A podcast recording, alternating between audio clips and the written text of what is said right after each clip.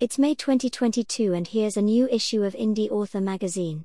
Hello, writing friends, I'm your host, Indie Annie, back again with a new issue of Indie Author magazine. This month, we are excited to introduce you to Robin Weidman, author and publisher at Magic Blood Media. He shares how he's found success by understanding his audience. This month, our issue features three detailed articles on using images in your newsletters, cleaning up your email list, and what we can learn from Brandon Sanderson's multi million dollar Kickstarter campaign. Also, in this issue, Craig Martelle chats with us about the attitude shift that will help you achieve success, and, and Bre Lockhart discusses the women of game lit, making their mark on a male dominated genre. And there's more.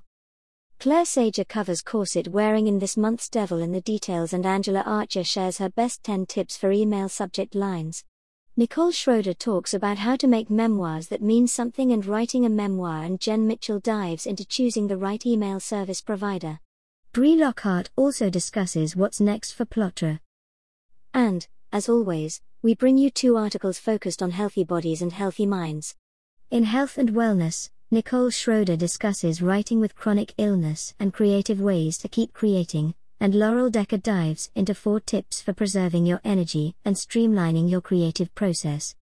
As your favorite writing advice giving aunt, I'm here to help a dear friend who questions whether her bad grammar should keep her from writing. Settle in, dear indie author, with your favorite snack and this new issue, and please enjoy. This podcast has all the articles and runs just over an hour long.